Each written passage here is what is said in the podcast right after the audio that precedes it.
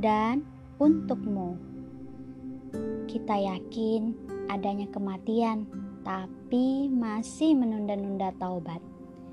Yakin adanya neraka, tapi terus maksiat.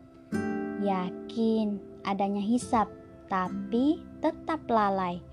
Adakah hati yang sadar? Adakah jiwa yang bergetar? Adakah telinga yang mau mendengar? Seindah-indahnya dunia, dia akan pergi. Seberat-beratnya urusan akhirat, dialah tempat abadi. Dunia adalah sarana yang menentukan kehidupan akhirat kita. Akhirat adalah sarana yang mengontrol kehidupan dunia kita. Besi itu kuat, tapi api bisa melemahkannya. Api itu kuat, tapi air mampu memadamkannya. Air itu kuat, tapi matahari bisa menghilangkannya. Matahari itu kuat, tapi awan bisa menghalanginya.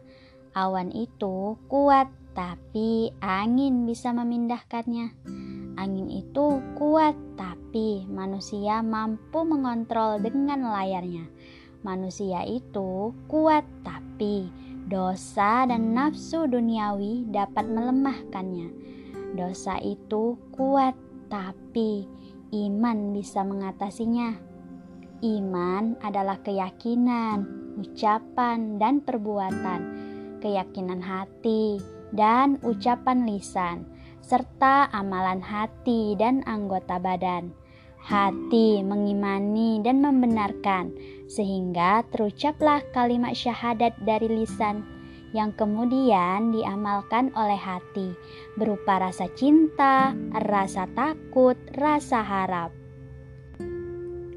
Lisan bergerak untuk berzikir, membaca Al-Quran. Anggota badan bersujud dan ruku serta beramal soleh untuk mendekatkan diri kepada Allah Subhanahu wa Ta'ala. Jadi, yang terkuat adalah iman, amal kebaikan, karena tak akan hilang setelah kematian.